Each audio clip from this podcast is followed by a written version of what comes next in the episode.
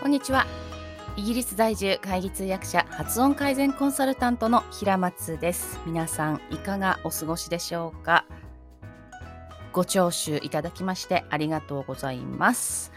私ですねここのところ集中コースを運営しながらコースの教材を作ったりとか、そしてサロンの方はずっと活動をしているので、サロンメンバーさんと発音のフィードバックをしたりとか、あとそれ以外の all English のアクティビティをしたりとかですね、結構忙しくさせていただいています。ありがとうございます。でですね、通訳のお仕事というのも結構こうリモートばっかりなんですけれどもね入ってきていてそちらの準備もありますし当然当日にきちんとそこは対応しなければいけませんしというような感じでですね割とこう右手にも左手にも球がいくつかあって、えー、それをこうジャグリングしていくような感じになってきていてなかなか私その辺が不器用なところがありましてポッドキャストの方もですね毎週土曜日にお届けしているんですけれどもあれ？今週はないのかな？みたいな風に思われたりとかしているんではないかなと思います。ご心配をおかけしてしまってすみません。今日はちょっと皆さんに特にお話ししたいことがあって私がですねすごくこう思うところがあるお話なんですよ。何かと言いますとほら英語の発音をとにかく良くしていきたいからっていうふうに思われる方多いんですよね。本当にねあのそういう方がいろんな方がこうご相談に来てくださって本当にあの嬉しく思います。その度に自分の中にその悩みを落とし込んでどうやってこれをこう解決していったらいいかなどこから手をつけたらいいかなということをこう一緒に悩むわけなんですよね私も。そういったあの経験をさせていただきながらいろいろと思うところがあるわけなんですよ。いろんな発見があるわけなんですけれども。私のところでまずコースを受けていただいてそれで今サロンの結構こうあのアクティブなメンバーさんをしてくれている人の中に通訳者が、まあ、何名かいらっしゃるんですよね。でその中のまた本当にねすごくこう習慣づけが上手というか毎日毎日どんなにあの仕事があったり他の用事があったりとかしても必ずこう練習をされる。それはあの通訳の練習もそうですし、そしてあの発音の練習もこう一緒にこう通訳の練習の中に入れていったりとか別でね発音の練習をされたりという方がいらっしゃるんですけれどもその方とお話をしていて私が以前歌舞伎の18番の中にウイロウリの工場っていうのがあるんですけれどもそれを使って滑舌練習とか、まあ、滑舌だけではないんですけれどもウイロウリというとあのいろんな意味で練習ができるんですね。発声とかあとはあの表現ですね、まあ、私は役者さんではないのでそういった意味では演技をするわけではないんですけれどもそれでもナレーションをしたりとかする時にはやはりその声の表現力っていうのが必要になってきますので、まあ、そこだけではないんですけれどもね実はあの通訳のアウトプットにもすごくこれは関係あるんですがなかなかそういうふうに思われる方いらっしゃらないんではないかなと思います。えー、通訳するのになんで声の表現力なんていうふうに思われる方が多いのではないかなと思いますが、ところがどっこいなんですね、実は。で、まあ、この辺のお話をしていくとですね、すごく長くなってしまうので、お話を戻しますけれども、そのあのサロンメンバーさんで通訳者ですごくね、あの日々努力をしていらっしゃる方っていうのが、あの私がウイロウリを使ってるっていうふうに言ったのでどこかで探してきて最近私ウイロウリのあの素材を使って練習してますっていうふうにおっしゃったんですよね。え？と思ってそれ誰かに教えてもらいましたかって言ったらいや教えてもらってないですっていう話からウイロウリのあの工場ってあの Google とかで調べていただくと出てきます。出てくるんですけれどもあれって読み方がちょっとね癖があるというかあのさーっと文字通り読んだ感じじゃないんですよ。で、えー、ちょっとポイントもあるので日本語の音にしていく時のここがポイントでここはこういう音になっていないといけないっていうあのものがあるんですね。で私はえーと、もうずいぶん前になりますけれども十何年前かな。20年にならないかなとは思いますがおそらく1718年前とかにお台場のキー局ですね。あちらでアナウンススクールがありましてそちらにあの入門から上級までずっと何年かかけて、えー、通ったんですけれどその時に現役のアナウンサーの方とかアナウンスのまあ室長だった方とかあだったと思うんですけれどもああテレビの人だって感じですよねそういったあの現役のあのアナウンサーの方にこのウイロウリのこう音それぞれのフレーズがどういう音でここ発せられるのかっていうのを教えていただいたんですよ。しかもそのスクールのレッスンの中であの1回とか2回じゃなかったですよもちろん5回も6回もかけてはなかったと思うんですけれども何回か時間をかけてもうしっかりとその音ってこういう音なんだよっていうことを教えていただいたんですよね。なのでその方が「私やってます」っていうふうに言ってくださった時にあの嬉しかったのと同時に「えっ?」と思ったのでお話をしたら「いやそれは教えてもらってないです」っていうことで「教えてほしいです」っていうお話だったんですよ。で「えー、そうなんだ」っていう話になってじゃあいつかウイロウリの工場のこう読み方というかね変な癖がつかないようにでしかもこういう毎日練習される方ですからああこういう方向性で頑張って練習していったら綺麗な音が出せるようになるんだっていうことをあの自信を持って練習していただけるようにじゃあそういうそこに特化したのセミナーをやれるといいですねなんて言ってたんですよ。そこからしばらく時間が経ちましてですね私の友人に20年来の友人なんですけれども元 NHK アナウンサーの桑原希さんという方がいらっしゃいましてで彼女とはこういったあの日本語の音の話ですとか英語の音の話ですとか表現方法とかですね、え、そういったお話をすることが多いお友達なんですけれども日本に帰ると会いますけれどもねそれであの今回セミナーの特別講師をお願いしたわけなんですがその彼女とはまあ本当にね78時間とかの長電話をする中なんですね。でそんなにも長い間何の話をしているのっていうと今お話ししたような日本語の音とかあの英語の音とかそういった話ばっかりしてるんですよね。その言い回しももちろんですよ。ですのでそのあ日本語とか英語とかその言葉というものをアウトプットしていく時の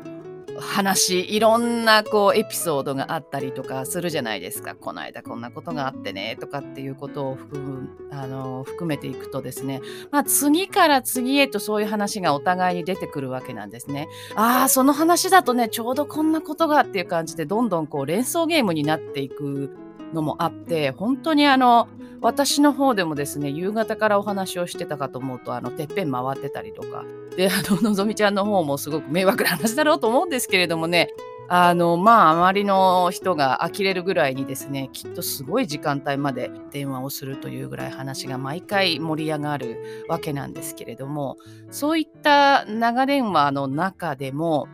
出てくることで本当に面白いことっていうのがの日本語と英語ですごく実は共通している意外なところがあったりとか逆にこの辺はもしかしたら共通なんではないかなと思いながら話しているところが真逆というかねまるで違っていたりとかするんですよ。意外なところが共通していてもう同じという感じです。意外なところが共通だったり意外なところがまるで違ったりとかするんですね。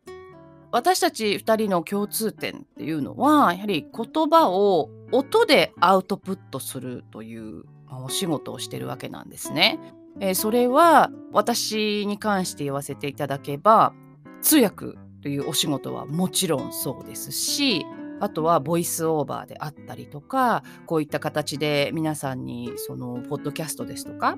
まあ、あの今回は YouTube ではお届けしていないんですけれども、えー、まあ映像もあるんですけれども音ですよねをアウトプットするという形であの関わらせていただいてますよね皆さんと。非常にその考えさせられるところ面白いところっていうのがあるわけなんですね。なのでこの2人のいろいろな、まあ、ちょっと深い話ですよね。ですのでこうあまりこの辺りのことがわからない方がいきなり聞かれるとちょっと分かりにくいお話かもしれないんですがこのお話の中でやはりその一人でも多くの方に知っていただいて生かしていただきたいなと思うことがありまして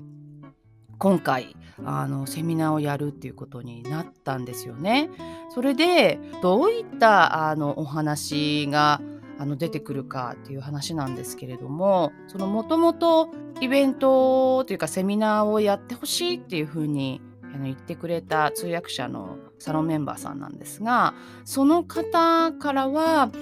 あの聞きやすいとか心地よい声っていうのはアナウンサーさんからするとどういう声のことを言うんだろうって思われるらしいんですよ。それはそうですよね。私も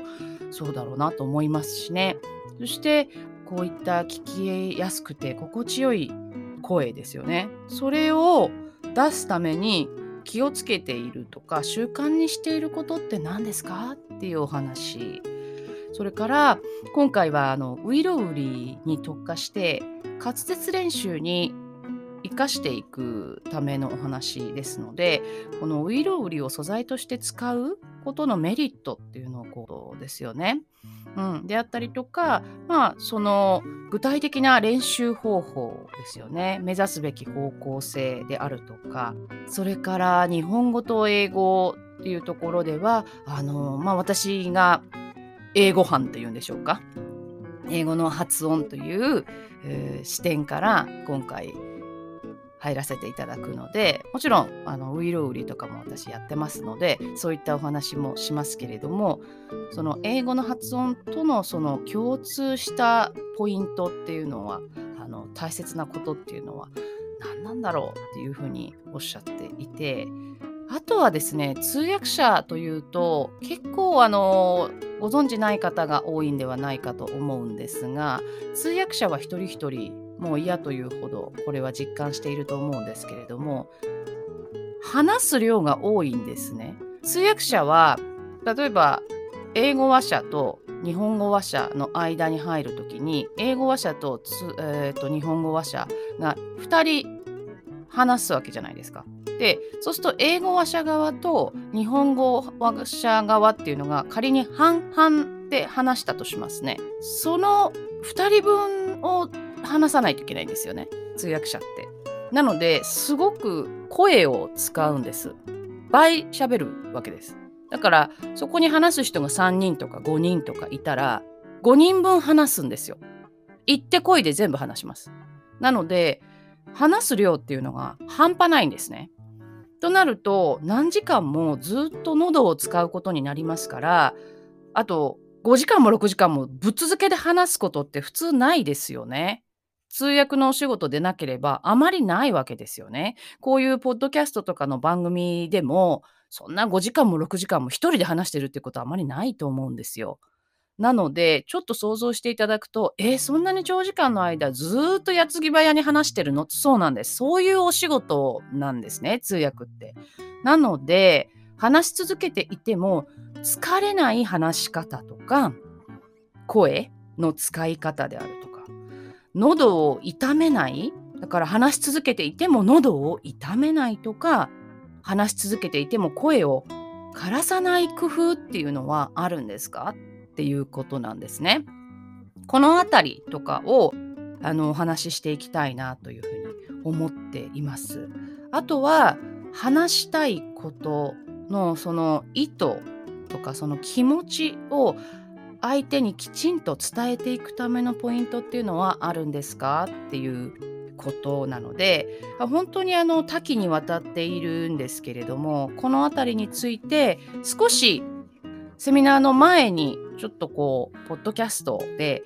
お伝えしながらもちろん深いところは時間をかけてじっくりとお話をしたいのであのセミナーの当日にお話しすることになるかなとは思うんですけれども、はい、そういった形でこうポッドキャストをお聞きいただいている皆さんにも楽しんでいただけたらなというふうに思っています。でですねセミナーの特別講師をしていただく桑原のぞみさんなんですけれどもいつもお忙しくもうあっち行ったりこっち行ったりっていう感じで時間帯もバラバラですしね本当にあのお忙しく活躍されている方なんですけれども岸くもまだコロナ禍ですのでギリギリお時間が確保できる感じなんですね今のタイミングであれば。なので何ヶ月か前から実はちょっとこの日を押さえておいてくれということでお願いをしまして今回のこうコラボセミナーという形になっています。なので今やらないともうちょっと抑えられないと思うんですよ。結構この夏以降のお仕事がバンバン入ってきてらっしゃるようなのでもうちょっとこれがあのファーストラストチャンスっていう感じはしますね。はい。まあ、いずれにせよ、こう、何回もやるっていう予定はもともとなかったので、もしかしたら、その、セミナーという形ではなくって、実際に皆さんに、その、ウイロウリをやっていただいたりとかして、それ、そこに対して、そのフィードバックをしていくとかっていうワークショップスタイルのものはもしかしたらねやるかもしれないですけどでもそれも本当に今ふわっと話しているだけであってあのいつやるとかですねやるのかやらないのかっていうところもちょっとね結構可能性が低い感じなんですよ今の感じだと。ですのでこのセミナーのところでウイロウリの3つもこののぞみさんが練習されていて頭に全部入っているわけなんですけれどもそのお手本を聞かせていただくことになっています。なのでしっかりとそこの部分を見て聞いていただくとはあここってこういう音じゃないのねとかあこういうところはこういう音になるように頑張らなきゃいけないんだっていうようなことがですね分かると思いますのでそういった機会っていうのはすごく珍しいのでちょっと興味があるというか滑舌よくしていきたいもともと悪いわけではなくてもこういうことがあるんですよね。こう通訳のお仕事とかしているとあ今日あんまり調子が良くないなっていう時とかに私の場合は滑舌練習とかをきちんとやっておくと噛んでしまうはずのところでとかスルスルっとこう英語ないしは日本語が出なさそうなところでもこれが効いてきてこう噛まずに済んだりとかスルッとこう言葉が出てきたりすることがあるので底力としてやはり役に立ってくれるということがあるなっていうふうに思います。そうなるとですねあこの滑舌練習をきちんとやっているから大丈夫だろうっていう自信につながってその案件が思ったよりもうまくいったりします。そういうことがあるのでやはりこの蓄積していく力習慣づけの力っていうのは大きいなっていうふうに思います。実は私習慣づけ苦手なんですよ。どちらかというと。どちらかと言わなくてもそうなんですが。でもこの滑舌だけはやっておくとやはりやっただけのことはある。ちょっと口が疲れるんですね。で今コロナ禍で皆さんマスクされてますから私もそうなんですけれどもあと話す機会っていうのが減ってますよね。以前と比べると。そうすると口周り頬とかあの顔の筋肉それから口の中ですと舌それから声帯ですね。声帯もこう筋肉なんですけれどもここが衰えるんですね。知らない間に衰えているはずです。ここをいきなり使うと痛めるんですよ。ウォーミングアップなしで走り込むみたいな感じ。あの怪我をしますよね。そういう運動の仕方をすると。それと全く同じでやはり顔筋とかあの喋る時に関係してくる筋肉っていうのが衰えているはずです。なのでこれを徐々にこうリハビリを兼ねて使えるようにしていくためにこのウイロウリのセミナーで正しいやり方というのをきちんと理解をしてそれをすぐに実践に移していってほしいんですね。これは英語の発音を改善したいという方にもおすすめです。なぜかっていうと私両方やるもんですから英語と日本語と両方のその滑舌の練習をするんですけれども日本語の方が負荷が少ないんですよね。どういうことかというと英語の方だと英語の単語とかを目で追うじゃないですか。で日本語の方もそうなんですけれども日本語は母語なのでそんなに神経をこう使わなくてもいいんですよ。音の方によりエネルギーを使うことができるんですね。あの音の方によりこう集中することができるんですけれども英語の方だとだいぶその 100%, 100だとすると合計が100%のうちの例えば、まあ、ちょっと適当ですけれども4割とか5割とか仮にその英語の文字の方とかそれぞれの音の方に注意がいくわけですね。ですが母語になると日本語ですね日本語の方はそのパーセンテージを減らすことができるつまりより音の方にフォーカスすることができるんですよ。そうすると結構顔筋というか口周りの筋肉は使うところがそう使い方かな？使い方が日本語と英語だと違いがあるんですけれども使うところというのがものすごく違うわけじゃないんですね。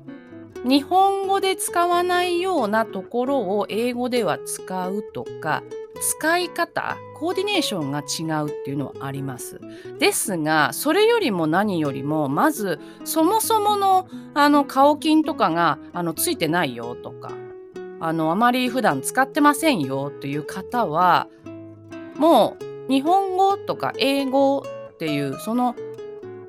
言葉の別っていうのはあんまり関係がない部分があるんですね。レベル的に。なので最初はとにかくその意識的に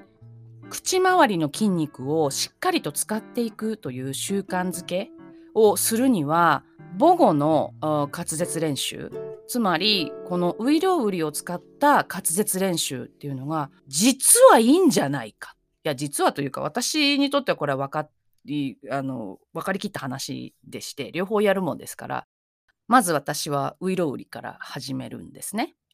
でまあウイロウリの前に実はもうちょっとその顔筋のウォーミングアップがあるんですけれどもそれをやってからウイロウリをしてその後に英語の滑舌練習に入るんですけれどもその順番でやるとすごくうん、あの日本語の舌とかねその筋肉のコーディネーションっていうのにも慣らしながら次に英語の方のこう筋肉のコーディネーションに入っていくので両方で結構ね疲れるんですけれどもその日一日すごく口の滑りが良くなるのでいいと思います。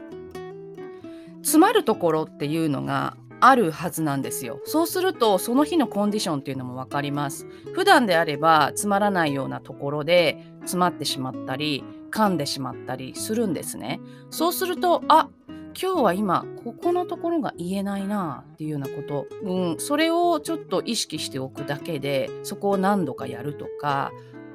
そうするとあのその日のコントロールっていうのも喋りのコントロールですね。しやすくなりますね。なのであのそういった意味でもすごくいいんではないかなというふうに思います。なのでまずちょっとそんな口をですね頬であるとか舌であるとか意識的にこう使ったことないわっていう方がほとんどなんじゃないかなと思うのでちょっとまずそういう意識的に喋る時に使う筋肉喋り筋って言いましょうか喋り筋を使えるようにしていきたいそこから入って英語の滑舌といいますか英語の発音の方を向上させていきたいなという方ぜひこちらのセミナーの方にご参加ください。詳細はページがございますのでそのページにつながるリンクを概要欄の方に載せておきますのでぜひ、えー、ご興味のあられる方は、はい、クリックしてみてください。今日のお話を聞いてちょっとピンときた方ぜひクリックしてみてください。この後ですねその特別講師にお招きしております桑原のぞみさんと私の方でお話を少しずつあの一度にたくさんやるともう盛りだくさんすぎて結構こう難しいというか、うん、になると思うので少しずつこうお話をご紹介していきたいなというふうに思っていますのでここ数日の間また新しいエピソードをアップしていきますので楽しみにしていただければと思います。そのような形ですね。はい。貴重なお時間をいただきまして最後までお聴きくださいましてありがとうございました。それではまた数日の間にお会いしましょう。Thank you very much for tuning in and see you next time.